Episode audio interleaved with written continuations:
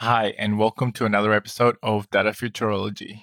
My name is Felipe Flores. I am your host. Thank you for being here. I hope you're having a wonderful week. Today we have a special type of episode. This is a presentation from Data Science Melbourne Meetup Group, currently the second largest data science meetup group in the world. In our partnership with them, we have recorded the presentations from one of the evenings. The topic is analytics in the FMCG space. FMCG stands for fast moving consumer goods. So, this is the type of products that go into grocery stores mostly. It has a few presentations from very large brands. It was a, an exciting topic and a great evening. I hope you enjoy the talks. So they're kind of the five points, and, and, and actually, you've got all the major companies are excellent at these things. I mentioned Mondelez within Australia, certainly, is the leader in its retail relationships. Kraft Heinz, I mean, it is one of the largest companies in the world. You wouldn't know that the brands it has sit within the same company, but it has that scale that enables it to grow over time. AB InBev, a good example of M&A consolidator. Now, how is that actually then sort of changing now? And I think that the thing to keep in mind is that this is impacting all of those categories, whether it's beer or it's soap or it's chips that we're, we're eating. So if you think about those five sort of categories, you're really being disrupted by a few things. So if we think about brand building, we're being disrupted by sort of millennial preferences. So millennials who are coming through in, in terms of a demographic group are now much more likely, they're more promiscuous buyers. They have much larger repertoires in terms of the amount of need to be better at managing many smaller brands in a more nimble way versus having one big brand, which everyone's going to buy. That's not the way consumers buy these days. You've got new channels. So you've got e commerce emerging, you've got independent sales channels emerging. Right now, a, a millennial buyer, 40% of millennials say that they check online before they go into a physical store. So, like, this is really disrupting the market. I mean, Coles just announced its results uh, yesterday, gave visibility of its online channel because, well, frankly, for 10 years it was probably so bad they didn't want people to know what they were losing, but they're now making money. And so, the, these kind of emergence of new channels is really impacting our business. You've then got hyper localization. So, if you think about like new market development, we could grow by just selling VB in another state or going to another country. That's no longer that easy because people are looking for hyper local products that are either made by a local craft brewer in our industry or maybe a, a, local organic producer. And so that's really impacting our business because we can't just go big across all regions. Personalization at scale. So we talk about scale efficiencies. Well, how do you balance that against the fact that consumers all want their own thing? They want products personalized. That actually really impacts your ability to, to drive scale across your business. And then you've got disruptors across almost every part of our business, which is really impacting our, our ability to consolidate and build that scale more and more. Now, you might ask, okay, how, how, does that impact analytics? Well, there's a few ways that that's actually playing out. So, trend analysis. So, L'Oreal, for example, do a lot of social listening to under, understand what colors consumers want in terms of building out their, their makeup range. They try to stay ahead of the curve using analytics to build their innovation pipeline, as opposed to just building the product, putting it out in the market, and testing to see if it works. New channels, price optimization. You've no longer got one retailer you can just set a price and forget. You've got to manage pricing that's almost dynamic dynamic in a world where you've got players like Amazon constantly impacting your price across the market. Consumers now have transparency, almost full transparency of price um, across all categories. Hyper localization. So, this is a real trend for the, the major retailers. Coles and Woolworths are both now trying to move their model to being more localized, customer led ranging, suitable to the demographics in, the, in those areas. So, the way that that plays out for us is we need to understand the demographic draws for a particular store, like, say, a Liquorland in, in Richmond, is going to have different ranging ranging to a Liquorland in, in Greensborough or out in the, the eastern suburbs. So we need to have tailored ranging to meet those needs. Personalization at scale, well, that's frankly just about consumer targeting. Now, that can be one to one, it can be one to many, but these are things that our companies are now starting to do more rather than just put big ads on TV or on radio, which we traditionally did. That's just wasted money these days. And finally, new partnership models. So uh, think of the new partnership models doesn't necessarily mean M&A, by the way. If you think about data as, as one of the key assets for our company, it could be sharing of data. Like Quantium is a very powerful company by virtue of the Quantium is a JV that's half owned by by Woolworths, and it is a it's effectively it's a consulting company that does analytics for third parties, but also shares data available through the Woolworths network. Those types of partnerships are very important for our businesses, and in fact, Stephen's going to talk a little bit about how Mondelez partner with Quantium to drive growth in their business. How am I going for time, by the way? I'm probably rambling on. I'll, I'll, try to speed it up. One thing to note about FMCG is that we're not just about big brands. We are we sit at the intersection of many cross-functional parts of our business that you can actually drive benefit in. So whether it's manufacturing, whether it's logistics, it's actually the point of connection for consumers. It's finance and revenue management. I mean, you're running big P&Ls. Um, there's lots of money running through these companies, a lot of cash that you can be optimizing. And accordingly, there's use cases that sit across all these areas. Now, one of the things that our company's been trying to sort of solve is, well, what are those use cases? So, like, the opportunities are endless. And when you're just starting up, we're not like uh, financial services or technology companies. Data and analytics hasn't been at the core of our company for 20 years. We are starting this up now. So, where do you start? So, what you really look at is you look at the value you can drive and the feasibility. Now, that can sit across different parts of your company. It can be in the revenue areas, driving new growth. So we've, we've got examples of optimizing your promotional spend. So how do you actually drive promos into the market and do that in an optimized way versus just running $10 off of a case of VB every, every three months and hoping that it works. Customer segmentation. I mentioned understanding the demographic draw of the stores that we sell our products in, something we just frankly didn't understand five, ten years ago. And now we're using not just that understanding, but actually driving it into the ranging we have with, with our customers. And then marketing mix and, and return on investment. So, as I said, 10 years ago, putting a big ad on TV for VB or Carlton Draft was very easy. We're no longer doing that. We're trying to understand how do you better access consumers in an effective way through your advertising. But you can also drive benefits through costs. So, you think about inventory forecasting. For all of our companies, we've got a lot of stock moving through our company, and there's a lot of wastage if you don't run that effectively. And that's a very big opportunity for almost every FMCG company in the world dynamic delivery routing. So, again, in a world where you're starting to deliver in a more uh, nimble way, smaller deliveries to consumers as they need it within 30 minutes versus delivering to a Woolworths pallet loads of stock, that's going to be a real opportunity and it's something that we're actually exploring at the moment. Predictive maintenance. So, you think about like all of our manufacturing sites, we spend millions of dollars on maintenance every year and we do it in a reactive way. When something breaks, we go in and we try to fix it. There are many businesses out there and there's a lot of technology and there are a lot of approaches to actually start to adopt predictive approaches to maintenance. Now, if you look at that kind of that list, we, we then sort of say, okay, well, how do you drive adoption in, in the business of analytics? So we started to go kind of like, what are the early wins? What are the ones that are very easy to implement, but are going to drive big value in the company? And so you start to land on these areas that, that you want to be attacking first, but then potentially making big bets in the harder to implement, but really high value areas as well. I've been zooming through this. Any questions so far? Oh. I might limit it to a couple. Why is the value of uh, predictive maintenance here so low? Because I was doing this in the back of a car and um, and I was trying to put the circle. No, no. Frankly, like if I think about um, the amount of dollars we spend on predictive maintenance per year, like you're talking in the single digits, double digit million figures. If I think about how many we spend, almost a billion dollars in our sort of discounts line of our P and L. How do you optimize that spend in a way that's a, that's a much bigger number? And so, while predictive maintenance is going to drive value, how do you actually optimize the bigger value areas? So, uh, for someone like CUB, like yep. retailers own the customer relationship. How do you go about getting data things like customer segmentation?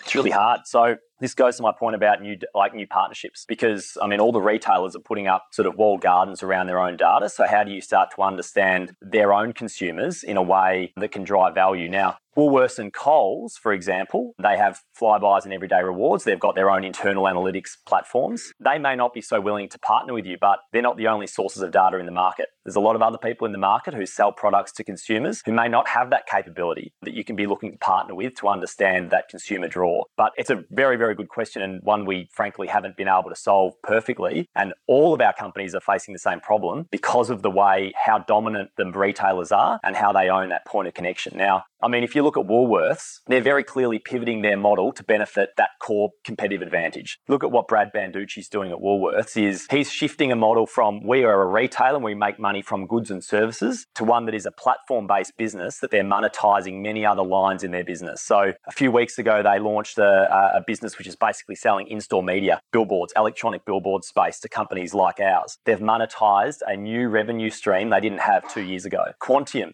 they're selling data through Quantium. So like there's many ways that they're trying to do this to leverage that consumer connection point, which is the critical asset that we're all trying to understand.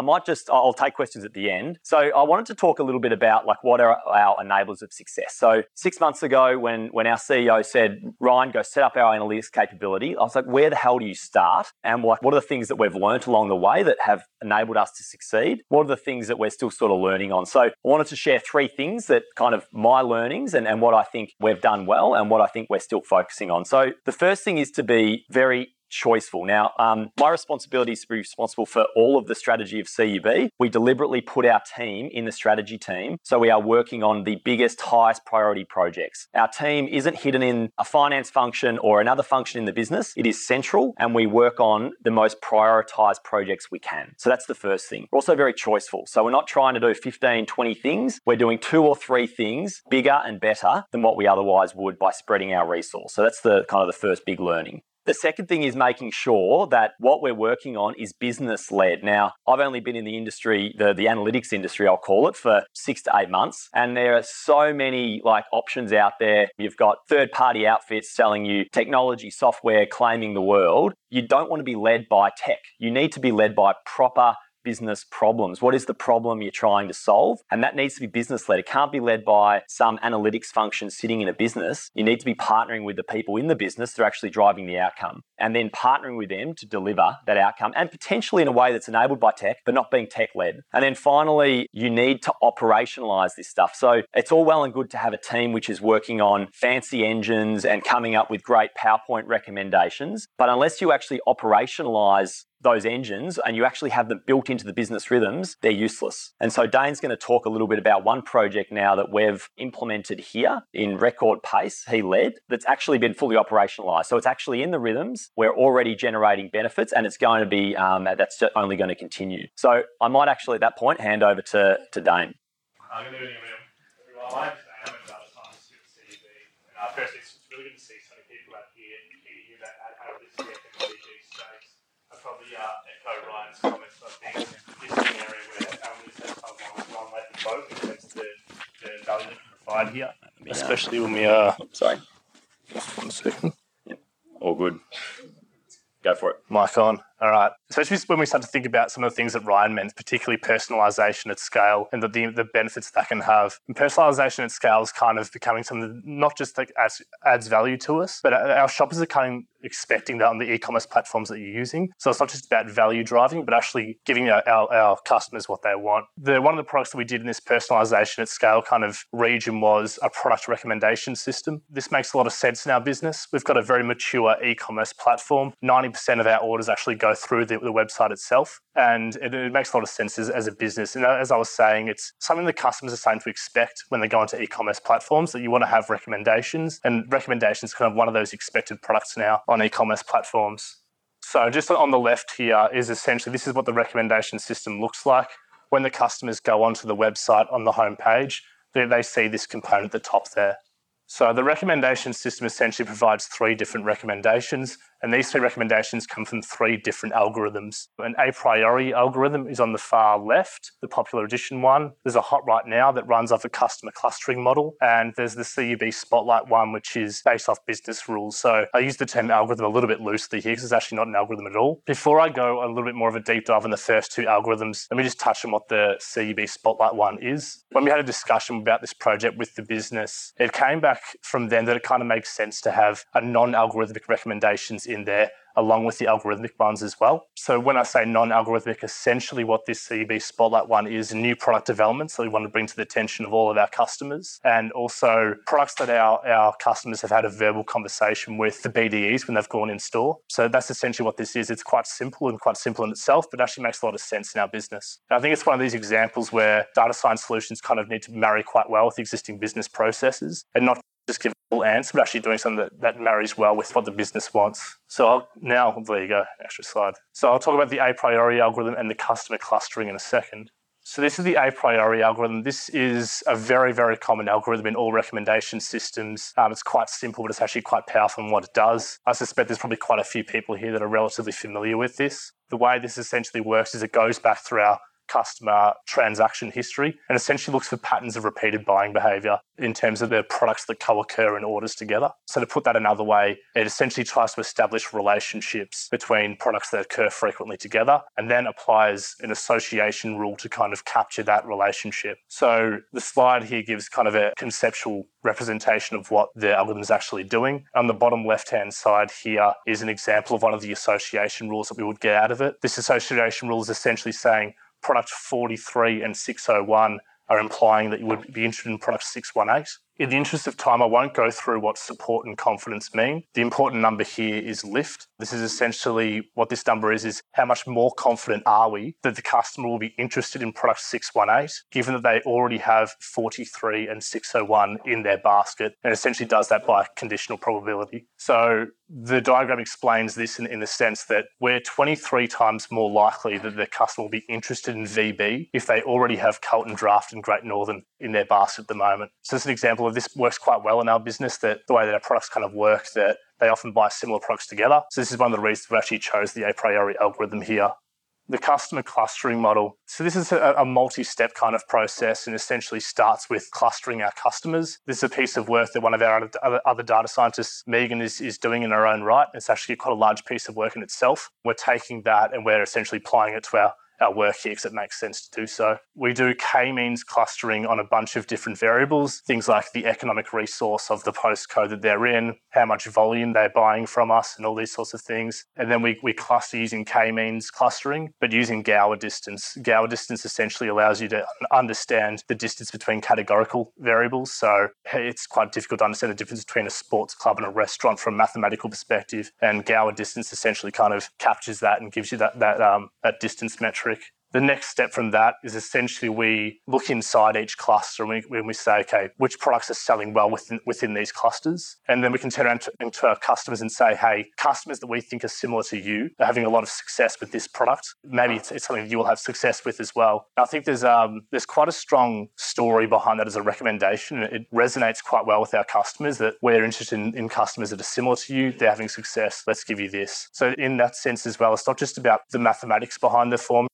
being able to sell it as a story to the customers. I, I think that's really one that's quite powerful for us. I'll probably leave it leave it there. If anyone does have any questions about the recommendation engine or anything, I'll probably take a couple. So one of the interesting things about doing product recommendations yeah. is on the one hand you've got the question of will the customer buy this? Yeah. On the other hand there's the question of how much margin you guys make. Or is it a joint sort of thing? Or is it Certainly do. Yeah, it's a good point actually. So what we do is we kind of ensure only high make or high profit margin uh, products to some extent. There's always this inevitable balance between business priorities and what's mathematically truthful. So we've, we've, built, built in a little bit. But was, there's probably a little bit of a, debate between the business people and the maths people there. But, you know, it is handled in, in our algorithm at some stage, yep. Have you played around at all with um, categorical embeddings or also like topic models for doing these dimensionality reduction and recommendation style approaches? Not particularly, no. Okay. No, not at this stage. Yeah, yeah, cool, cool. Yeah.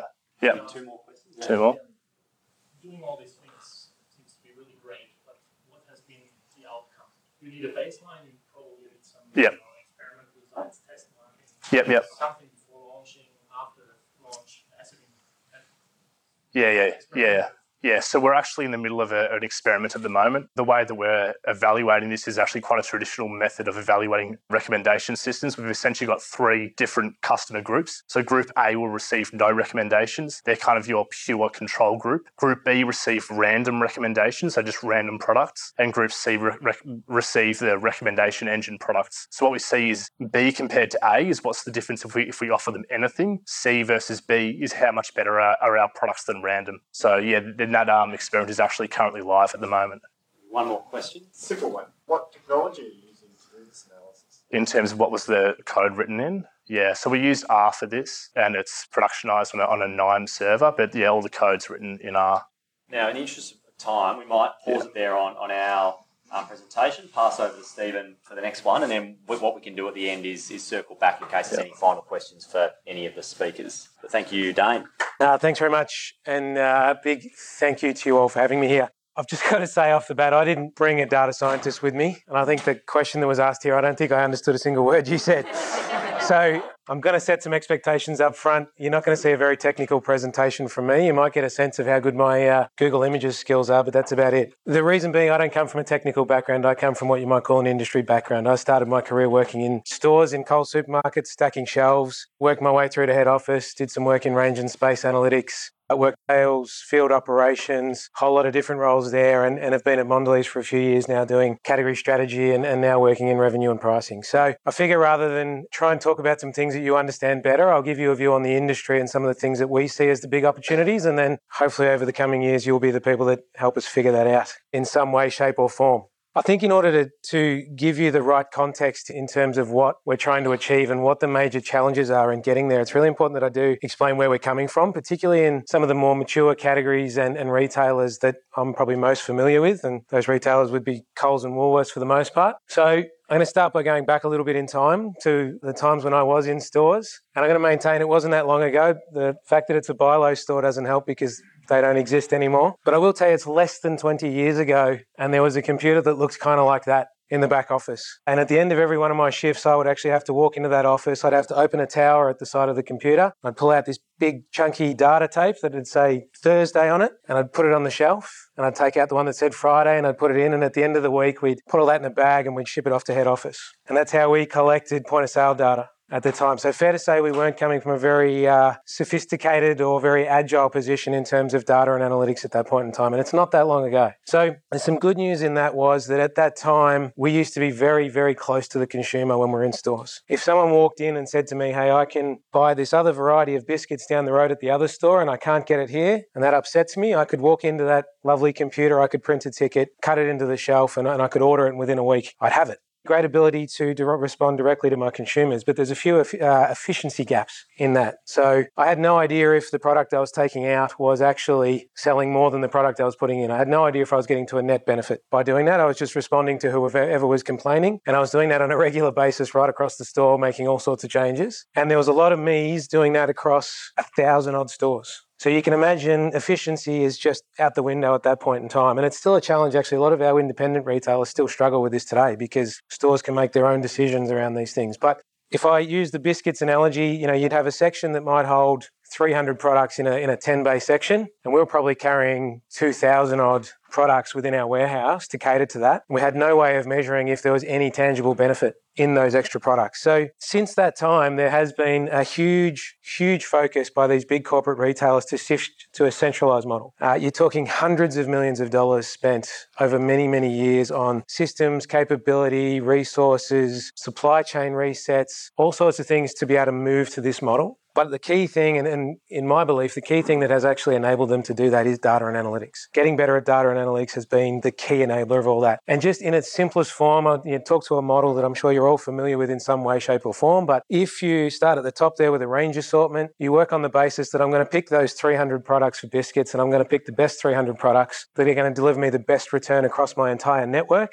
And I can get rid of the other 1700 I'm instantly getting to a more efficient business. I'm instantly getting a better return on that real estate that I've got out there in the market. Theoretically, if I can then get the stores to actually execute that in a consistent way over a period of time, my data is going to get better. I'm starting to get better at understanding when I'm going to need the stock, how much of it I'm going to need, what's the impact of promotions. I can move into things like perpetual inventory, automated ordering. There's a real flow on effect in terms of my ability to forecast and manage stock. I can then move to cost savings. If I don't need to carry as many products, I need less stock of the products. I could have smaller DCs. I could have less stock on the road. I could have less staff in stores to actually fill that stock because I don't have to fill it as regularly. And then I can invest all of that money that I save, and then I can get out of suppliers by getting scale out of them, and I can put it back into price. I can put it back into customer service, store fit out. And then ideally, I'd be working those 300 SKUs even harder, and I'm getting more return. And I can't understate how good the big businesses in FMCG in Australia have gotten at this process. Like I said, hundreds of millions of dollars have gone into this, so you can imagine what they're getting out of it. $50 billion businesses. Driving efficiency is a really big, big business in Australia. And it's important in this uh, sense because I can tell you a lot of times I've been to visit a Coles or a Woolworths with a great piece of data that says, hey, if you just merchandise this product in this way, your shoppers will prefer that and they will buy more. And they agree with that, they buy into that, but it won't happen because just to get the staff to fill that shelf that way is such a detriment to their efficiency, they can't do it. They can't deliver the growth because the offset and the decline in efficiency is so big. So it is, a, it is an important context to set in terms of our ability to unlock consumer growth moving forward. But it's not to say that, uh, that we don't think about consumers and, and think about them a lot. This is what we call the Mondelez growth wheel. You can see in the middle there it says consumer centric. For most branded manufacturers within the FMCG space, the model, if I distill it down to its most basic level, is going to be I need to create brands, products, and offers that consumers want I need to create that demand. I need to sell more and more of my products. That'll help me uh, be a great partner for those retailers out there, and I'll continue to win market share. That's the basic model. Thankfully, like I said, working at Mondelez, this is at the heart of what we do. And there was a question before around how do you get data? And I think Ryan said it's, a, it's really hard to get data. I'm going to upset you here, not for me. All right? I'm in a very, very fortunate position. So, and the two things that enable that is one, I've got leadership within my business that genuinely believe in the power of data and analytics and understanding the consumer and what that unlocks. So, we spend a lot of money, a lot of time, and a lot of resource trying to understand those things and, and how they relate to our market and our ability to win in that market. And two, we've spent a lot of years trying to build a really, really strong relationship with the biggest retailers in this country. And I think the last few years in a row, they've rated us number one across Coles and Woolworths. And so we are seen as a partner and we get a lot of access. So in a very, very privileged position, but we get loyalty data, scan data. We work on with shopper panels. We work with companies like Advantage and Shopper Intelligence that do a whole lot of benchmarking research across the market. We have software like JDA that's all space planning and range assortment software that we get our team to turn those insights into an actionable plan. We spend a lot of time on this. And I think Ryan touched on a few of the points around, you know, personalization, the power of the consumer at the moment. This is not going away. This is only going to get more and more important in the future of our business and, and most FM FMCG businesses. Things are, are heating up in this space in the sense that consumers are demanding to have an offer that's tailored to them and they expect nothing less. The good news is we have the data to be able to understand for a particular shopper what they've purchased in a particular store on a particular day in a particular hour. And thankfully, because of all the, the surrounding data, things like consumer mission studies and shopper mission studies, we can actually have a pretty good stab at, at why and how they made that purchase, which is quite powerful to be able to understand that uh, when you're in a planning process. There is a big challenge here, and it comes back to that efficiency piece. For all those insights we might be able to find, and we do some great projects on clustering and um, localization with Coles and Woolies. The reality is probably 80 to 90% of the work we do with them is done at a market level, indexes, etc., at a total Australian market level, which is still a great piece of work. But you, when you're talking across, I mean, for our business, we work in a $2 billion category. The averages are going to be pretty far out of whack from the, the, uh, the extreme edges. So that's a challenge for us. And I'll circle back around to that challenge in a moment. But just to give you another sense of how difficult that is to deal with for us, because we have all of that data, we do have great data, there is a mountain of variables that goes into any piece of planning we do. This is just a handful of them. Any one of those variables, included, excluded, given a different weighting, spits out a completely different result. Some of them are inputs, some of them are outputs. So it gets, it gets very, very messy when we start working through these scenarios. And just to give you a sense of the shift it can create, I'll give you one example from our current work on promotional optimization. And to give you context on why this is important, again, I work in what we call impulse categories. Don't know if anyone knows that term, but the idea is it's chocolate. There's a lot of impulsive purchase. If I can put it in front of you at a good price, in at Coles and Woolworths, a good price drives the activation. We get a lot of stock on floor and we sell a lot. Just, it's, you're all suckers, I'm sorry to tell you, but we, give you some price and, and, a bit of chocolate in front of you, you'll buy it, right? So promotions have been the traditional driver of sales within that environment. And it's a competitive environment. If our competitors get more promotional slots than us, we lose share. That's traditionally been the way to do it. So we do a lot of work on cross price elasticity. Uh, whether you're talking two pack groups within the same segment, so two different sizes of blocks, or chocolate blocks versus chocolate bars, or you might be talking across different categories and start talking about chocolate block. We actually look at all of the various data points we have across promotions and understand the different combinations of those promotions at different price points and what it does to the uplift on those promotions. Hopefully, that's a nice, simple explanation. Like I said, I don't do technical speak, I apologize. But we've been doing that work for a lot of years, and I've got a lot of smart people in my team that are very, very good at that. We also do a thing called shopper profiling. Very simple. All the shopper metrics, you overlay them and you try and find distinct shopper groups with distinct behavior within that group. So you might overlay life stage with affluence and run that over our old gold chocolate brand. You find that everyone who buys it is over 60. And we haven't recruited a new person into the brand for about 10 years. And they all shop premium, right? They're not that fussed about price. They just want to be able to get their old gold chocolate. And then they're happy. Versus in mainstream brands, they will switch between brands and sizes and they'll do everything they can if you just give them that price I was talking about before. So we do that across all the brands, all the different segments, and we start to define these distinct shopper groups. And we know that if we give them a certain offer at a certain price on a given week, we can pretty much win across those shopper groups. And uh, I see a couple of the Quantium boys at the back there. They've been uh, helping us a lot with this type of work. But they, and, and, again, a couple of those smart people I mentioned in my team, started overlaying those two pieces of work. A few years ago, we did that for the first, which is that once you start to remove the weeks where you've doubled down on particular customers and you start to add in the weeks where you weren't catering to a particular customer, we needed a lot less promotions. So for the first time in any time I can remember, we went to our retailers and we said, actually, take a whole heap of our promotions out because we think we can save a lot of money on our trade spend. We can actually improve your margins and your profit a whole lot. And you're actually going to get a better offer for the shopper because they're going to get a more consistent offer at a better value and they're going to get it every week.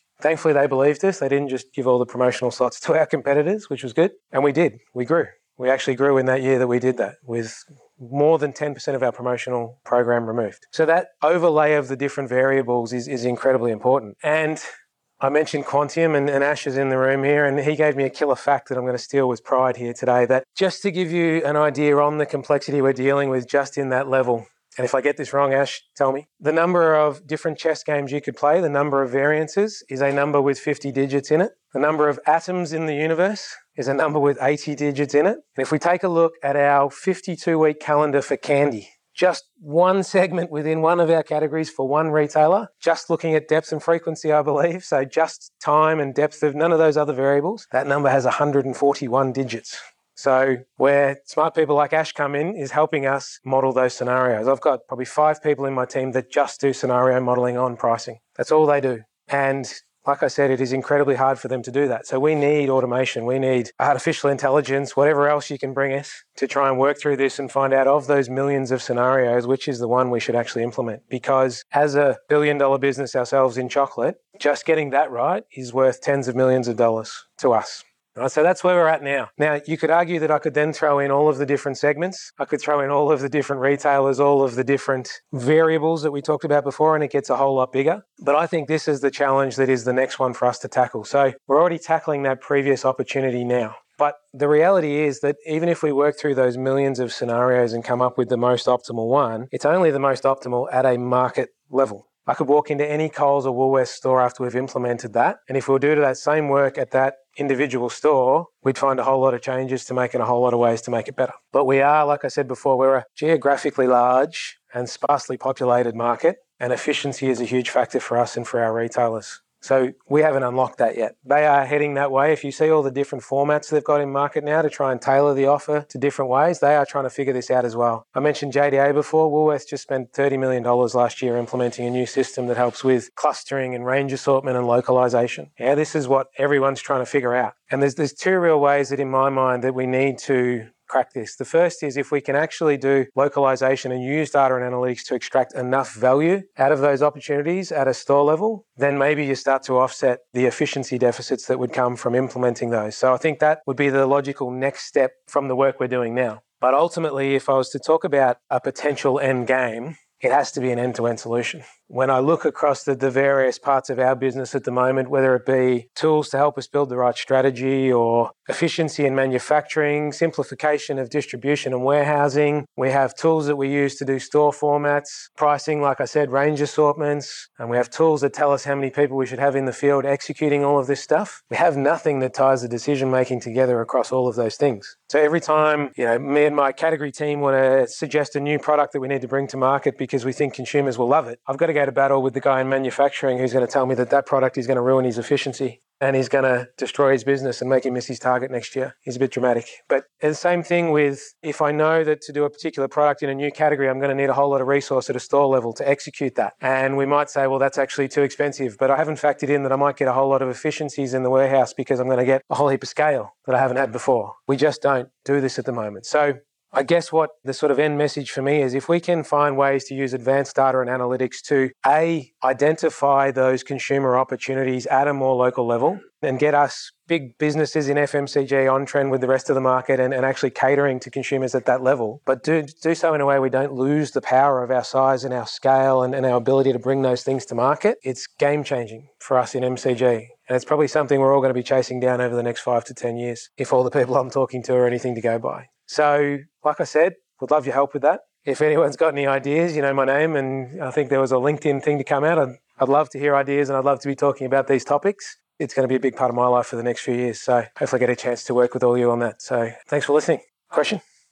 I have a question in regards to that you clearly have huge amounts of data that you have access to, and you talk about um, you know, being customer centric and then profitability, giving the customer what they want. And I was wondering in regards to might be slightly controversial, but in regards to the responsibility of maybe rather than giving them what they want, actually, is there any action in regards to giving them what they need? In regards to Absolutely. Uh, it's not necessarily just about giving them chocolate and candy, but actually using analytics to kind of enrich the society in which we live in and that those 300 products that you talked about, not just being Oreos and Kit Kats and Tim Tams, but actually being things that might actually Yep, sure, got it.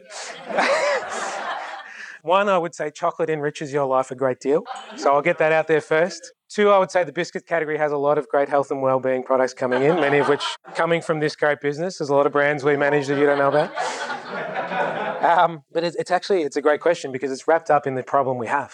We are well aware of the health and well-being trends within the business. We're well aware of healthy snacking, and it's a huge growth area within the business that we're not tapping into in a way we'd like to because our business is built on scale. And when you've got a one of those big blocks, you know, Cadbury Dairy Milk block,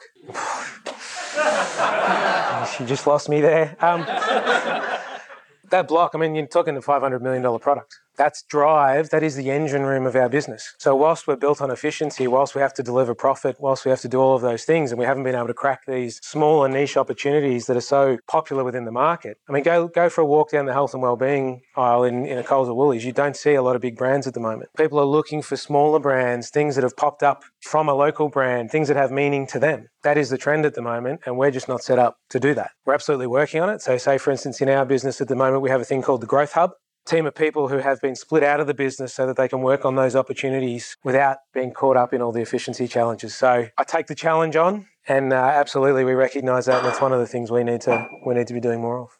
You talked about having a market level view. Hmm. And that's largely because the partners that you work with, that's what they supply. I know we get store level data from them, and we get uh, shopper data like down to basket level. So You get the transaction. Yep. Cool. So what's what's stopping you then from getting that level of analysis? We do the level of analysis. I guess my point was it's very hard to then execute anything at that level. We've done a whole lot of work and a whole lot of trials, for instance, with both Coles and Woolworths on lower level data. And we work in things like in Woolworths, you can work in, say, a metro network that they've got that's a very targeted demographic. We do a lot of that stuff. But the reality is, most of the sales, most of the shoppers are coming through the other 900 odd stores. And most of the work we do in that space has to be executed in one plan, one market, without deviation. So it's process constraint. What do you describe? Well, like I said, it's, it's an efficiency. And so trying to get the balance between those two things. And then look, the category managers at Coles and Woolworths are very much on, on the side of the consumer and the shopper as well. They want to be doing these things. It's very hard to justify doing something that's going to drive 5 million in benefit if it's going to hit you for 20 million on efficiency. Sure. Tough. Question. I'm dying to ask this question. Okay. How much data do you have on product placement in stores, and do you use that as a lever as opposed to price? And I Absolutely. guess the third question: How important is the gondola end for uh, up, upsell, uh, increased sales? Uh, okay, I'll, I'll try and be quick. so I have a team within the business. They're called the point of buying team. So there's five of them. They use that JDA software. They interact directly with Coles and Woolworths, with all of the petrol and convenience customers, all of those guys that do space management. And we spend a lot of time talking about where products should be placed, uh, how they should be distributed, all of that sort of stuff. Very, very important in terms of there is a direct correlation between share of shelf and share of market. There's always an argument about chicken or the egg. Does the share of shelf drive the share of market or does the share of market drive the share of shelf? But either way, you have to do it. Second part of that was How, how much do you use it as a lever for driving sales. Oh, sorry, and the gondola in question. Yes. So, like I said, it is a huge lever of market share, and, and if you can get positioned in the middle two shelves and you know get yourself a good brand block or a promotional block, it, it is a huge driver of sales. The gondola end piece is somewhat complicated because of what I said, the visibility, it drives a huge amount of sales. So when we get a gondola in, particularly if you get front end one and it's and it's supported by a catalog, the uplift is in sort of in the multiples in terms of, you know, 300%, 400%, all of that sort of stuff. The interesting fact is when we do a whole lot of shopper research, 80% of the product is not bought from that gondola end, it's bought from the shelf. So it's almost like the gondola end acts as a beacon to shout out value, say, hey, you need to buy me. But then they go around to the shelf where they can get the full selection of products and choose the ones they want. People want to buy chocolate secretly. Secretly? Sorry, I, should, I did shame you before. I'm sorry about that. Have we got any more? Uh, maybe one more question and then. Sure. Sorry, I did say before. Are you guys doing any work with respect to the independents? I mean, analytics and independents and understanding their market or Aldi for that matter. I understand Duopoly is Yeah. driven by Coles and Woolies, but you still got uh, share of business in that space. So. Definitely. So, so indies uh, have their own challenges around. They haven't been able to manage that centralization piece. They're somewhere between a wholesaler and a retailer. So we try and work with them as a retailer as much as we can, but ultimately we then have to go out and deal with the store owner or the multi-site operator like a Ritchie's or a Drake's and deal with them and actually get something implemented. Funnily enough, at that level is where we get our most traction and data. Um, we've had some really good instances where a, a Ritchie's or someone, again, if you build a good partnership, will actually hand over the, the transaction data and let you play around in that and come up with a whole lot of insights. And, and they're very quick to action because they are a bit more nimble and a bit more agile. So that's probably on the independent space. Someone like Aldi is a bit different. Interestingly, most of the category managers at Aldi rely on us for the data. So they don't get a whole lot of data. They get a little bit of pretty much a view of what happens internally. They don't participate in a whole lot of market data. So when they're trying to understand their category, they want us to come in and, and tell them what we know, which is a, is a good position to be in. But at the same time, they don't necessarily do any of the stuff we recommend. It's a very German model. It's uh, you will use this color of pen on this form, you will put this product here, and you won't move it over there. So it, we've spent a lot of time working up a great relationship with them and getting a lot of traction, but it's a slow road to get them to shift away from their core model. So you're not shelling a lot of money to get the data from IRI, Nielsen, or From what, sorry? you're not shelling a lot of money Always. to get that data. You're saying? Yeah, no, we spend a lot. we get a relationship that allows us to spend all the money. Yes, pretty much. Yeah. Do you consider anonymous users or just register buyers? Uh, well, look, obviously through scan data you pick up anonymous users, but when we're talking about shopper data, it's it's usually the use of loyalty data or various pieces of research, and then you just have to extrapolate it out across the market. So we get some pretty big sample sizes, though. I mean, in loyalty data, I think in 10 million. There you go. So the Quantium guys can get access to 10 million unique shoppers through everyday rewards. You can extrapolate that out to 25 million in Australia pretty easily. Okay, we might uh, hold it there. Um, so thanks, Stephen. We'll hand over to Geordie and I'll let you steer the ship. Yeah, no problem. Awesome. So, for everyone, I'm Geordie, last but not least. So, hopefully, the beers haven't set in and, and we're kind of dozing off a little bit. But basically, I'm, I'm here to talk a little bit about data analytics in promotional effectiveness. So, some of the stuff here, I didn't know which order I'd be in, so it's been covered. I'll move quickly. So, hopefully, I'm a bit, a bit longer of a Q&A at the end. So, I have recently started the strategy team at Kraft Heinz. So whereas Ryan's been doing it for six months, I've been doing it for about three weeks. That's kind of where we're at. So um, we're a little bit behind in terms of what we want to kind of launch, but data isn't an issue for us either. We have too much data, I would say, and we're not quite sure what to do with it sometimes. So that's one of the big struggles for us as a business is what's important, what's not important. Data is great if you use it the right way. So if we don't use it the right way and we make the wrong decisions, it can hurt us for the long run. So how do we get that right balance? And I think balance is the key word. How many of you seen this ticket on a shelf? I hope most of you because we're addicted to it. We love yellow tickets. We love them, right? I guarantee you could have a wall of yellow tickets and then right next to it, none of them all at the same price, and you pick out something with a yellow ticket. We've been trained to look for these yellow tickets. They're everywhere. So our friends at Nielsen have done some work and analysis, and basically they're saying across the grocery business is about $11 billion wasted on promotions a year that would have been sold anyway. That's a lot of money. So how do we unlock that $11 billion? How do we peel that back and put that back in either consumers' pockets or, or our pockets and make sure that we can drive the business forward, right? But that's a lot of money, a lot of money. So I'll kind of briefly touch, I'll, I'll skip through the introduction very quickly. Housekeeping for me is, I was talking to a few people before, my accent's very strange. I know that. I'm from the UK, I live in the US, and I've been here for four years. So you're gonna hear a lot of different things. It's not to keep you on your toes, it's just that I don't actually know where I'm from. Don't worry about it. So Kraft Heinz is a business, pretty large business overall, like the guy said. So $26 billion, that's US dollars in sales. Um, so relatively large size. So we have a little bit of expertise in what we do, and we have a lot of brands, right? We're talking about consolidation of industry. We're probably notorious for that as, as well as ABI. We have a lot of different brands to play, some of these local, some global. But what this allows us to do is build on what we've been talking about today is that scale right? And nimbleness is something that we need to work on as well. And that's where data and uh, data analytics is going to play such a huge part in the future of FMCG, and especially in companies like ours that historically a bit clunkier, a bit bigger, right? So our speed to market and to reaction is slower. So how do we become more powerful? How do we use your brilliant minds in this room to help drive us to the future to compete with those smaller, more agile companies? So lots of different brands across the world. So been here for a long time, plan to be here for a lot longer. But if we don't adapt quickly with the environment, we may not be. So that's where data is going to play a huge part for us moving forward. I won't spend too much time on, but why is it important for promotional analytics or analysis, right? You have two major retailers, Coles and Woolworths, and they're traditional what we call high-low discounters. You have a base price, you go up and down from that. Then you have kind of your independents. Then you have your Aldis, which is your, your basic discount model. So that's kind of why you almost have to start tailoring your strategies already because you have two different models. What's happening today is changing dramatically. We have some new friends coming to join us, right? So Amazon's going to change the way we think. Was in US before this. I'm not sure how many people online shop today, but I guarantee that most of you will be in five to 10 years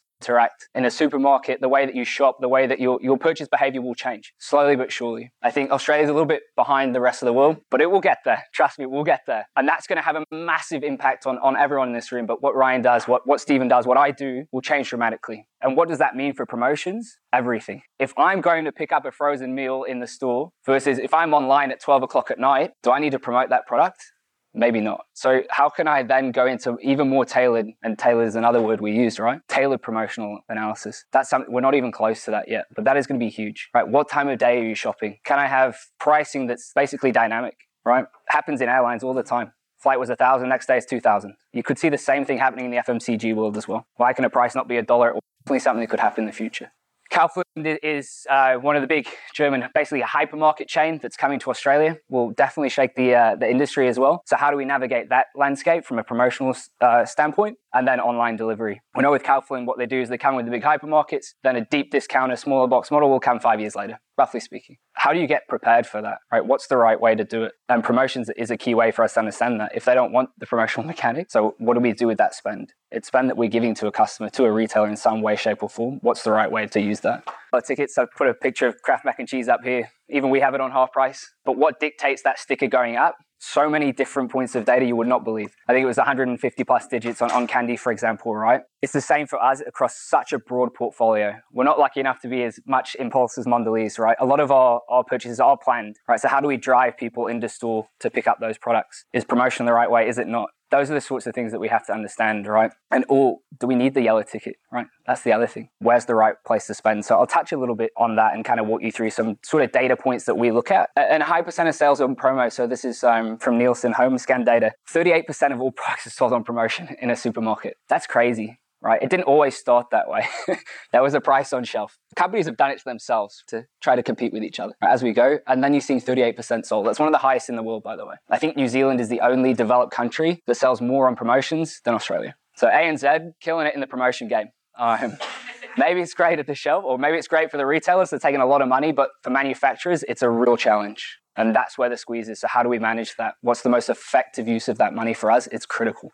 It is huge. Just check the time so I can get some questions in. So I'll talk a little bit about efficiency and promo planning. We've talked about some of the data already. We have a lot. We have our, our data. That's the easiest bit. I have tons of it. I know what I'm selling to the customer, right? But I don't know what price point consumers are buying that's where my data kind of stops. Are they buying it at $1.50 or are they buying it full price? That's when I need what we call a syndicated data or, or, data that we can purchase. That then lets me put that with my data that I've sold to the customer, then tie back in and say, okay, this is what I've actually sold on my promotion. I can put those two things together. It becomes a lot more powerful. Then we go a little bit further. What's our in-store data? So someone asked about gondola ends before, I think. We put something on the front or the back. We put it on a wing, right? Can we get an fin? What are all these sorts of things we can do in store to drive incremental activities? There's spend attached. Unfortunately, things don't, seldom things don't come free from uh, our friends at Coles and Woolworths, right? I actually interview a lot of people, they haven't been part of the FMCG world. They think that Coles and Woolworths are just these, they're doing you a huge favor. What a great price point. They're just giving it to me. That's so kind of them. It doesn't work that way. We're actually spending a lot of money on that promotion as well. So what are we going to do there? And then the last but not least is Shopper. So Stephen spent a lot of time on Shopper and I've, I've made this green. This for me is the one that's changing the most and will continue to change the most and dictate almost everything that we do. The top three have changed a little bit. Maybe it's on a different computer, but it's still relatively the same. Consumer purchases, it scans through, we get it back. But how the shopper behaves and what sort of metrics we capture will change materially. Okay, and what we do with that data will drive so many changes in, in promotional analytics and how we promote, the way we think about promotions. So I want to take a step back and just, I'm not a data scientist either.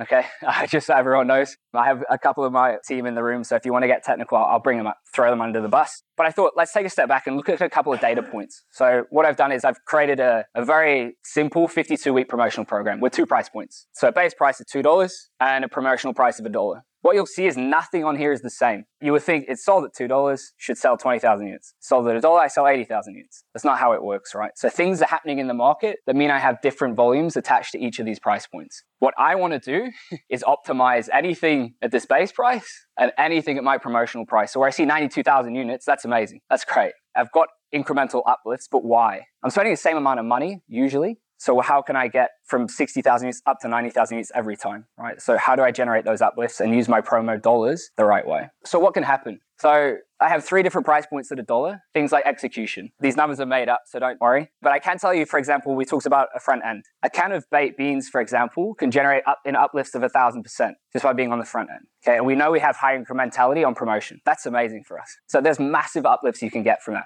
Other products, not so much. They would sell, doesn't matter where. Maybe I'm just taking my stock actually off the shelf, which sometimes we I don't sell anything on shelf, I don't sell anything on the front. But what we can do is use data to help us drive into this. My data, but also customer data and our in store. So we have teams in the stores as well. They're able to pick up these metrics. So where are we off located? What are we doing? So if I'm at the front, front end two, front end three versus the back of the store, what does that mean for me? So this is super powerful for us because then what I can do is go to the retailer as well. Hey, this unlocks X amount of dollars for you, certain amount for me. It's a win-win, right? And it's great for the consumers because you love to buy at a dollar versus two.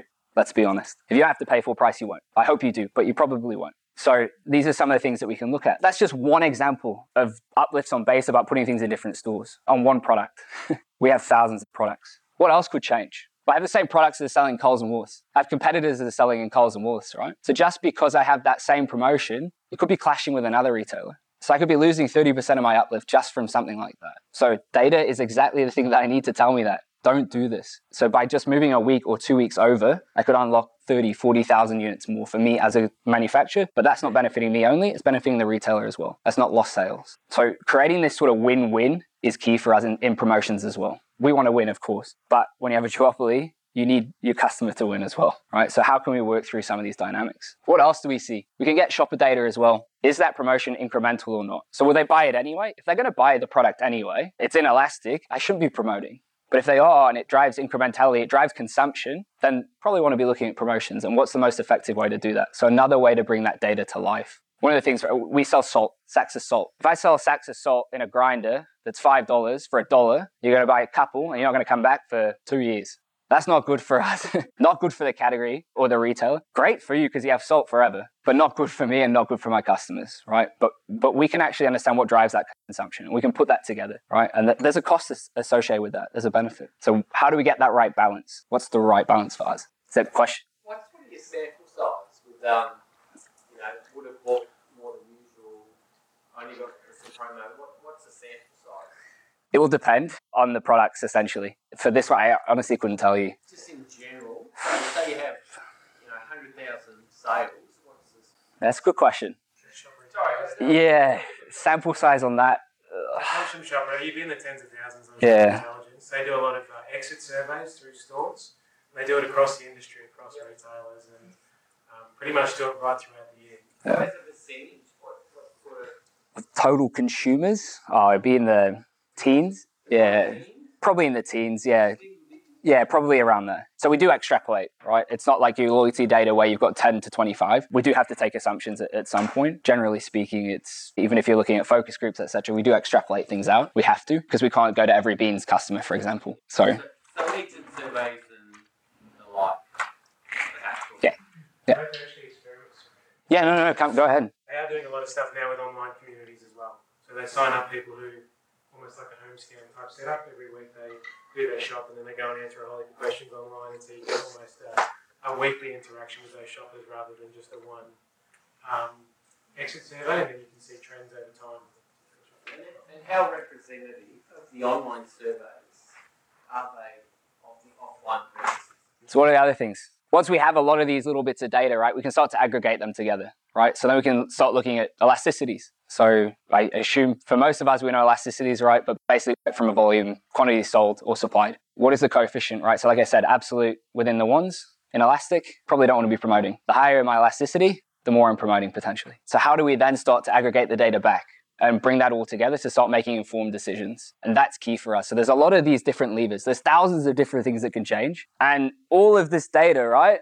We can bring in, we can make fancy dashboards, right? We have your tableaus, we have whatever you want. It allows us to drill down, right? It's really important because we're looking at thousands of products, thousands of different scenarios, right? So it's really important that we can aggregate that data back to help us make decisions, informed decisions. It assumes one key thing. Consumers are rational. They are not. I'll have you believe they are not rational. The data is, the consumers aren't. Like I said before, you'll be looking at two products the same. One's got a yellow ticket, one doesn't. Same price point, you're probably going to pick up the yellow one. Makes absolutely no sense. Actually, it could be 10 cents more expensive, but you see the yellow and you go, that, that looks good. That's not rational.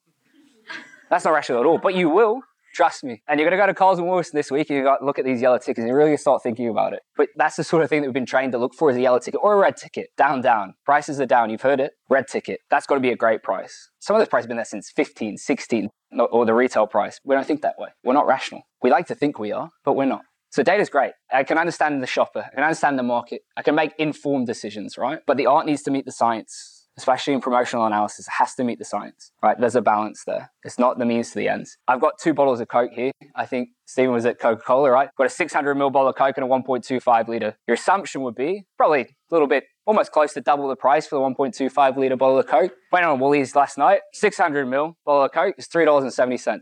1.25 litre is 315 we have biases as consumers. There's different utility for different products. All of these things come into play, but it makes no sense, right? It makes no sense. But to some consumers, it does. I don't want to walk around with a 1.25 liter or 2 liter chugging it around as I walk around, right? So you're paying for that. But a lot of data allowed Coke, and Coke's best in class when it comes to this, in like pack price architecture, etc., are doing these sort of things. So what do, what do we want? What's the sweet spot for us? Is what we call the triple win. I want to win as a supplier and manufacturer. I want the customer to win. That obviously that makes them happy. But I want the consumer to win. At the end of the day, I'm a consumer goods company. I'm here to make consumers happy. I need to bring the customers along on the journey, but I'm here to make you happy. That sweet spot is very small in the middle. It's very difficult to do because that bottle of Coke or that bottle of Golden Circle juice means something different to you and to you and to you and to you. That's what I want to do. That's how I maximize my promotional spend. That's very difficult. Like Stephen said, we aggregate really well. We bring everything up to a national level. We're great at it. We're great. We have a product that we sell, the nectar, mango nectar juice. We see these weird spikes happen a couple times. We're like, what is going on? And it's in certain places in the country. It's tied to a holiday, a religious holiday. So do you promote during that week in that certain part of that country? What do you do, right? And the more you dig into the data, the more nuances you find. But that becomes very difficult to execute. How do I put one price point in a store in Dandenong and have a different one in South Melbourne? Need to do. And right now, it's probably not going to happen, especially not in the store. So, what are some of the things that I think are going to happen next? So, enhanced solutions. So, we have trade planning, what we call management solutions. Starting to see a lot of companies switching to what we call these optimization solutions. So, they're starting to give you more of that predictive analytics as we go forward. Hey, you ran this promotion, you got an uplift of 100%. You ran the same promotion, you got an uplift of 500. It will start to flag those things to you. Okay, you've got three upcoming. What are you going to do? Has a massive knock on effect for us, not only in where do we invest the dollars, what does that mean for my supply chain? Right? Do I have enough stock? All these things start to come full circle, right? If I don't have stock, I can't promote. So it starts this sort of this big chain of events, right? And, and that's purely from promotional analysis. Dynamic pricing. So it will happen. I don't know when, but I guarantee that we start to see this at FMCG more and more. Online is probably the best way that will be able to happen. We're still kind of looking at weeks when we promote. So the price point will be there Wednesday to Tuesday. What about daily price points? Online, I've got a hot day, I've got a hot deal, I've got a Kraft Heinz day. This Sunday, you can get the hottest deals. And that's it, one day. We don't think in that that way. This hour, that's traditionally not something that, that is kind of these big box manufacturers, if you want to call us, we, we've been able to do or implement. That's a big opportunity for us. When's the right time to do it? How much money do we invest? What's the right price point to do that? And then last but not least, this kind of digitization of consumer spend the digital path to purchase is going to change dramatically. Like I said before, we'll shop online. I'm telling you, it's going to happen. It will become more prominent. It'll become more ingrained in the culture. All stores will change. You have Amazon Go in the US. I'm not sure if any of you are familiar. There's no checkouts. You walk out and that's it. you just pick it and you go. Right? Things will change. But how do we capture that data is going to be really, really difficult. We have a lot of data today, and we're working with two retailers. How do I work with multiple retailers now? And now I'm working out of people's homes. I need to understand all your buying patterns, all your buying behaviors, and how I promote towards that. It's going to be incredibly difficult, a big challenge, exciting challenge. Can't wait, but really, really difficult. So we're going to need much smarter people, much smarter than myself, much smarter solutions, right, that work harder. Probably a bit of luck, to be honest and those are kind of the, the, things that I think that Indisrupt does a lot in the uh, the upcoming days, right? Really, really looking forward to it. I think there's a lot of change that's going to happen in the Australian market. Even just seeing some of the new retailers that are going to come in the next few years, but even that change to online purchasing, right? It's almost like your phone's listening to you sometimes. You'll be talking about a donut, and then before you know it, you got a donut ad. It's going to happen. We're going to do the same thing with promotions. We're going to do the same thing. We're going to target, right? Just like CUB is doing in the beer world. Probably not quite there in terms of where we are. It's kind of a food company, let's say, but it will happen. We notice you like Twinkies. Now here's Kit Kats. Here's this. Here's that. That change will happen. So how do we tailor our programs towards consumers? Be really, really important. That's what I have for you. Questions? So I think uh, you talked a lot about the data that you're collecting. Yeah. The, you know, scanner data, surveys, things like that. Um, yeah. How open are your customers to doing in-store experiments and, and actually collecting data around cause and effect? Yeah, I think it depends. We buy a lot of syndicated data, for so third party data, right? It depends on relationship. So certain areas where we're the category leader. So beans, we want to trial something. They'll give us a couple of stores. Okay, we want to mock this planogram. We want to try these price points. They'll let us have it. Where I'm a fourth player, let's say tuna, probably not so much. So a lot of it depends on what's kind of right. So they will partner with you, but they need to see the value as well. If it's a win for them and you, you show them that this could be a big jump for you, they will. They'll go for it. Case by case basis. Did you have yeah. Yeah. So I can't remember when, but a while back it became mandatory for you to have the price per unit displayed on. Yeah. Sort of two questions related to that is did you notice a big difference in consumer spending as a response to that? And where tickets are a solution that was offered to combat that? anyone else jump into that. From my perspective, I feel like consumers don't actually look at that as much as you think they do because that rational behavior isn't always there, right? They see the yellow ticket, they don't actually care what the price per ton is. We're looking at, at our metrics on revenue per ton. We always look at that. They're not really looking at it that much, right? If that's the product they want at that price, they're going to buy it, right? For the most part. Some consumers, they will. For the most part, I don't think it's changed all that much. Out of curiosity, do you know what percentage of your users are making informed? I actually don't know. Um, I'd be speculating. I'm not sure if you have any knowledge on who number of people looking at the you, you price per kilo. Yeah. Yeah. Whether you're making the decision before you enter the store or whether you're making it within the So we, we get a lot of data on that. And generally, the you can infer from that that if you're making the decision in store, you're driven by uh, more of an impulse drive, price, display, you, uh, a whole lot of things that are there. So we understand it to that level. I don't, Price per kilo, I don't think because it could be positioning on shelf. It could be there's another brand next to you that I didn't realize was there. I'm going to try that. There's so many things that can affect your decision at shelf that that's where online is going to be really important. You don't actually have all those choices anymore. You just see them in a list. So whereas maybe that's where it actually plays into the brand's advantage. Actually, I know this tomato sauce, right? So that's the one I'm going to buy. Maybe I don't experiment as much because I don't see those tickets on the peripheral, right? It may change that behavior. That's something that, that we're going to end up finding out in the next five, ten years. Yeah, it's always interesting to me because like I, I buy my girlfriend likes Pepsi Max, so she's all, all, to me it makes no difference. Like you could go the convenience sort of okay, 600 mil, but you go for me, I, I don't care if I buy two liters or 1.25, and then I always look at the price per liter, and two liters almost always cheaper, regardless if there's a yellow ticket. It. So I was always, I was just wondering where the sort of effort goes into. Like I said, Coke is really, really good at that, right? But there's a utility in each of those products. Your usage is very different. Like I said, you see very few people, I don't know if I've ever seen anyone walking around with a two liter bottle of Coke, right, and drinking it. So they've been able to use the data to determine what's the right price point. What's that maximization of the consumer's willingness to pay? And I'm going to push it, I'm going to push it. And they've hit the sweet spot. They've hit the sweet spot. But yeah, good question. Go ahead. With the dynamic pricing, yeah. I guess I'm curious to understand if there's any evidence that suggests there's a like a trust issue with that over time. I mean, I've seen some sort of interesting stuff. You know, I think there's one on Amazon where they're advertising the wine people and black people different prices for the same product. Um, but you know, yeah, th- uh, those are all things that I think are going to come to light, right? And and we even talk about how we segment shoppers, right? We segment them in affluence, we do, but you know, we do budget, mainstream, premium shoppers, right? We already do that in a way. So we sell certain products more in certain areas, right? So I have a pseudo private label cordial. I sell a lot more. It's already happening. Maybe you're just not aware of it, but is that potentially an issue? Yeah, it definitely would be. How do we manage that? I honestly, I'm not sure. I'm not sure. I think some of that will come to light. Dynamic pricing is something that uh, it's not going to happen overnight, but you're seeing sports teams in the US trying it. It's starting to happen everywhere. It is an opportunity. Will it take over the shelf? Maybe not, but online is on, honestly probably the easiest place to do that. I, Um, guess the issue I see is where, where there's no perceived benefit. Yeah. The consumer, they feel like taken that relationship. Yeah, price trust is, is a good point. We hear that a lot. I want to be the trusted price, right? That Coles and Woolworths, Aldi pretty much at the same price every day. I need consumers to trust that I have the right price. So they say that they want everything on a down down mechanic. I don't want these promotions because they don't trust that's the right price to pay for it. That is a struggle. But I think as you shift taste and, and people move into towards the online space, it becomes less of an issue because it's about choice. People want choice. There's trends that we're seeing in the market today. We're talking about premiumization. It's real, right? You've got the private label that's happening, and then you're starting to see that stretch into premiumization, convenience, better for you, better for me, better for we, better for the environment. Those things are happening, right? But for that to happen, there needs to be different price points to be able to innovate into those spaces, right? So consumers do want that choice. How do we navigate that? It's a good question. Just a very quick question in Yeah. regards to pricing. You mentioned something um, off the cuff in regards to um, talking to uh, a client in regards to you've got three promotions coming up, what do you want to do? And had that graph in regards to $2 versus $1.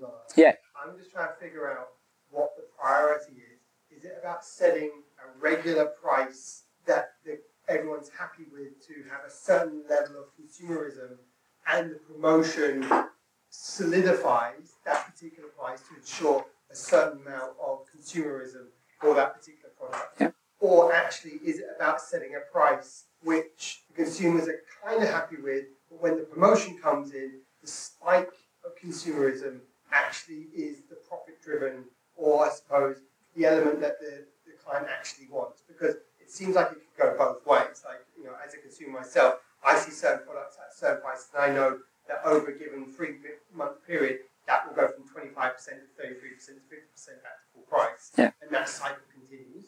And I'll know when to kind of hit that promotion. So my, my point is, know, is it the set price and the promotion solidifies that, or is it the, the other way? Yeah, it's a good question. We, well, first and foremost, we don't want you to know that cycle, right? uh, that's really important that we get you out of that that habit. It's a hard question to answer, and I think for me and, and from my experience, it's very dependent. It sounds wishy-washy, but it is dependent on what I'm trying to do for for my product, my brand, in the categories that I'm playing, right? So if my strategy is to grow market share, I'm probably pushing my price a little bit more, right? But if I'm owning the category and my, my job is penetrate, right? Depending on what I'm trying to do in, in the category from a selfish manufacturer perspective, it will change my dynamics. When I become market leader, do I want to be promoting the crap out of the products? No, I don't. But I need to find that right balance, right? So like I showed before, some people are going to buy the product anyway. So the sweet spot between getting in those new buyers or those lapsed buyers, let's call them, and get them back into the category buying again versus they're just going to buy anyway. I've just given them a really good price, right? So if you know that you're going to buy anyway, I don't want you buying at that promotional price point. But if I've got three other people that have fell out of love with the category and I can bring them back in, what's my cost benefit? Right? Do I take a small impact on you to bring in three buyers that stay? That's the question. And that's the hard part. And that's why you need all the data. That's why you need all the analytics. That's it. But what happens one week could be completely different three weeks later. Why? You have no idea. so that's why there's a bit of art to the science, right? And there's some educated guessing. There is. And that I don't think we're ever going to fully get away, get away from. Yeah. Um, technical question. Uh, do you have a data warehouse or? Yes, we do. Yeah, we do have data warehouse. So we feed our data into that as well. And also we, we loop in some of the syndicated data and bring those together uh, internally. So that allows us to bring build those integrated dashboards, etc. So it all happens, the analytics happens on a data warehouse. Yeah, so through there, yeah, we that's why we we collect all the data in there and then split back down. Yeah, yeah. Have you been? Uh, I mean, it's like a Last vague- one. It's like a vague uh, general kind of question where it's open to anyone. So, have you guys been able to use analytics in order to shift the power from these duopoly retailers towards a little bit towards the supplier side?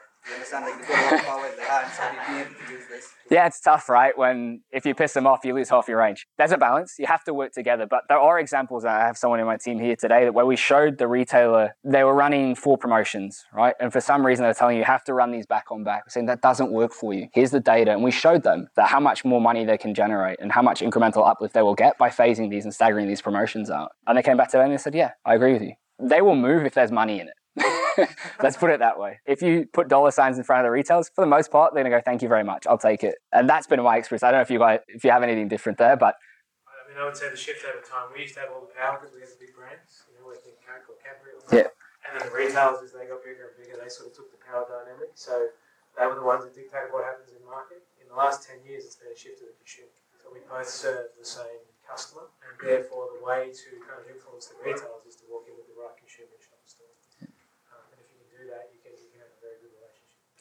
Last, last, yeah, I did promise I'll come back to it. Last one. So when you're talking about dynamic pricing, that typically has been where you've got perishable. So has do you think something's changed in the market that it can now you- you're talking about doing that with non-perishable? Yeah, I think you could see it. This is my belief. Everyone here may have a very stark disagreement, right? And I, this won't happen in the next two to three years. I'm saying this more in terms of the online space. So I'll be able to drive an e windows right now. I promote across a week. The ability now to influence shoppers to purchase on a certain day or a certain time of year. So how can I drive penetration? Maybe someone needs juice on, on for Christmas. How can I get to that buyer on Christmas Eve? That's probably where I'm starting to see more of where, where this could come into more effect. Do I think I, I might see 500 different price points per day? No but the ability to tailor that promotional mechanic within states, within regions, and at price points within the days, potentially, yeah. Trust is probably where I'd come back to that, right? If I offer 5,000 different ranges of prices for baked beans per day, it's going to be very difficult for me to even analyze that data. So I, I might just say we can ask more questions. We'll hang around after this if, if you need to. But um, I'm mindful of everyone's time. So I just wanted to thank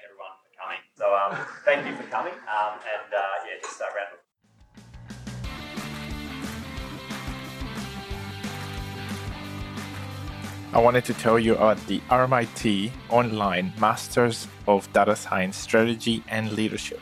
I was one of the industry advisors for this program. It's an online master's program and it covers both data science strategy and leadership, and it has also a technical component. Highly, highly recommended for people wanting to get ahead. With the program, you can gain this advanced strategic leadership and data science capabilities required to influence executive leadership teams and deliver organization wide solutions. For more information, visit online.rmit.edu au. I wanted to tell you about We Are Rubix, one of Australia's leading pure data consulting companies delivering project outcomes for some of the world's leading brands. Growing rapidly and with offices in Melbourne, Sydney, and the US, Rubix are as serious about analytics as they are about their, pin- their pinball. True story, they have like 10 pinball machines in their Melbourne head office. If you're interested in joining a passionate and vibrant team who make work fun, head to wearerubix.com and get in touch today. That's wearerubix, all one word, wearerubix.com and get in touch today. That brings this episode to conclusion. Thank you so much for listening. Please find us on datafuturology.com or on Facebook, Twitter, LinkedIn, or Instagram as Data Futurology. Also, go to datafuturology.com forward slash podcast to find the show notes for this and any other episodes. If you liked this episode, it would mean a lot to us if you could leave us a review wherever you listen to our podcast. I hope you enjoyed this episode and that it was helpful and valuable for you. Thanks again, and see you next time.